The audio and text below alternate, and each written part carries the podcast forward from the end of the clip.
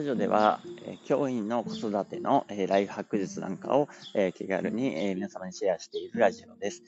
はい。ではですね、今日もよろしくお願いいたします。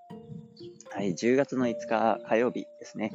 えー、すごい朝晴れてて、え気持ちいいですね。えー、朝一でね、えー、ラジオを撮るっていうのも、ちょっとね、習慣化していければなというふうに思っております。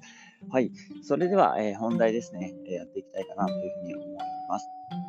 えー、今日はですね、えー、子供への問いかけ、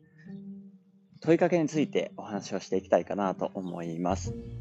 はい。えっ、ー、と、私がですね、それと話をしているときに、えー、一番注意をしているのが、先回りをしないことっていうふうに考えていて、えー、先回りっていうのはどういうことかっていうと、あの、子育てしてらっしゃる方だったら大体わかるかなと思うんですけど、あの、小さい子供がね、えー、例えば、あの、着替えするときとかに、えー、どうしてもね、こう、朝バタバタしているときに、あの、ボタンを閉める服とかを着ていると、どうしてもボタンをこう、閉めたくなってしまうっていうことが、あの、結構あるかなと思います。で、えー、ボタンを閉めてあげるっていうのは、自分でやってあげた方が、あの、自分でね、やらせてあげた方が絶対にいいんですね。これは、あの、まあ、大体なんとなくわかるかなと思います。自分のことは自分でやるみたいなね、えー、感覚ってすごい大事かなっていうふうに思うんですけども、どうしてもこう慌てている時とかって、あの、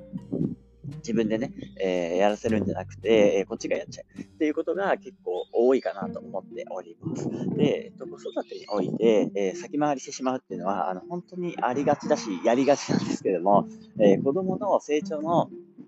意欲っていうのを、やっぱりちょっと奪ってしまうような、えー、先取りしてしまうような感じに、えなってしまうことが多いですね。えー、私個人的にも自分の子育てをしている中では、あの、先回りしないようにしないようにって思いつつも、結局朝、あの、忙しい時とか、あの、もうこれやったの、やったのとか言ってね、えー、ついついこう、口出ししたりだとか、あの、手を出してしまったりってことは結構やはり多いですね。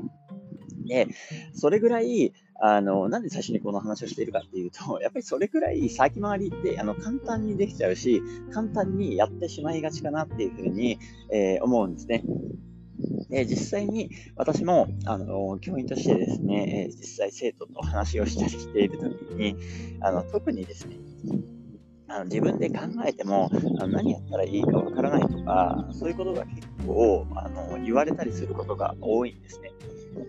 じゃあ自分でどうやって考えたの？とかっていう話をすると、えー、わかんないみたいな感じで、あの話が進まないんですよね。あ、そういうふうに自分で考える力っていうのを、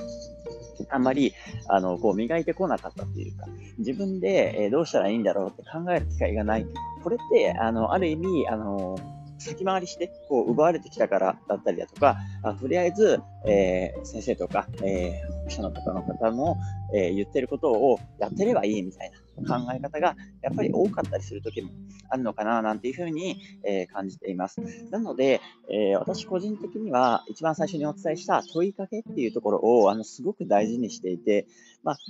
一度は、あの、やり方とかね、えこういうふうに考えるんだよっていうようなものは、あの、しっかりお伝えをしています。一番最初はね、あの、どうしてもわからないことだったりだとか、あの、服の着替えとかもそうだし、えー、小学校への行き方だったりだとか、まあ、いろんなことがあると思うんですね。今だったらタブレットの使い方だったりとか、っていうのもあると思うんですけど、まあ、それについても一度は教えるんですけど、その後ですね、えー、振り返りだったり復習をするときに必ず、あの、私は、えっ、ー、と、これってどうやってやるんだっけ？あるいは、これってこの後どういうふうに、え操作したらうまくいくんだっけ？絶対に、えー、ハテナを使って、えー、進めるようにしています。で、これをやるメリットっていうのは、あの圧倒的に、えー、知識だったり、えー、自分が習ったことは身につきます、確実に。ただ、弊害があって、デメリットは時間がかかるっていうことです。あの、これは、あの、本当に、あの、ジレンマだなっていうふうに思うんですけども、圧倒的に効果が出る、あの、この問いかけの方が、絶対にやった方がいいんですけど、どうしても時間がかかっちゃう。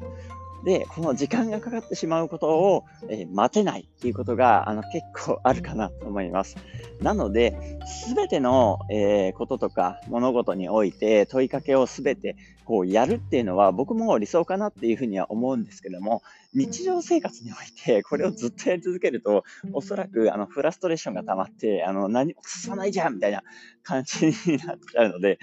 ではなくて、あの、どこか一部分、どうしてもこの子に、あるいはえー、絶対に伝えておきたい、あの、覚えておいてほしいっていうような内容があれば、その際にはぜひ、あの、問いかけっていうところを意識していただいて、一度教えたことをね、振り返るときに、これってどういう意味だったっけとか、こういうふうにやると、えー、何が良かったんだっけ？どうしてそうなんだっけ？なんでなんだっけ？っていう、ハテナだったり、深掘りする質問をどんどんどんどんしてあげると、えー、子供にとっても、えー、自分のね、え力になっているし、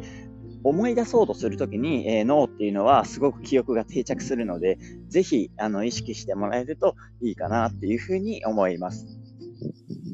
なかなかこの問いかけっていうところを意識すると、あの、難しいかなっていうふうに思いがちなんですけども、本当に日常生活の一部分切り取ってもらって、この、えー、今は片付けが本当にできないから、片付けだけやり方を伝えて、どういう風にやるんだっけじゃあ実際やってみせてねとかっていうことを繰り返し繰り返しやっていくこと、最初時間はめちゃくちゃかかるかもしれないんですけども、えー、それを繰り返していくことっていうのがすごく大事かなっていう風に思います。はい。はい。いかがでしたでしょうか？はい。今日はね、ちょっと問いかけについて、えー、話をしてきたんですけれども、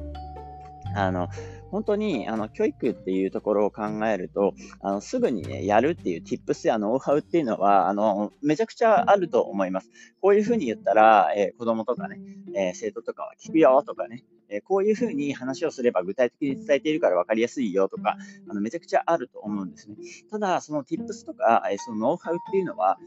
結局、えそれを一度使うだけでは本当に意味がないですよね。で自分が使っていって、使っていって、使っていって初めて自分がこういうふうにやったらうまくいったなっていうのが多分出てくると思いま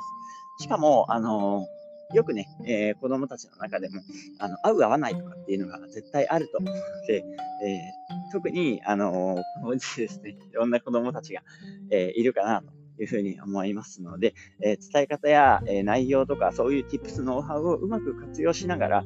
え、本質的には何が大事なんだろうっていうところ、子供の自立っていうところに向けて、えー、自分たちが何ができるのかなっていうところを、えー、ぜひね、えー、一緒に考えていければなっていうふうに、え私個人は思っております。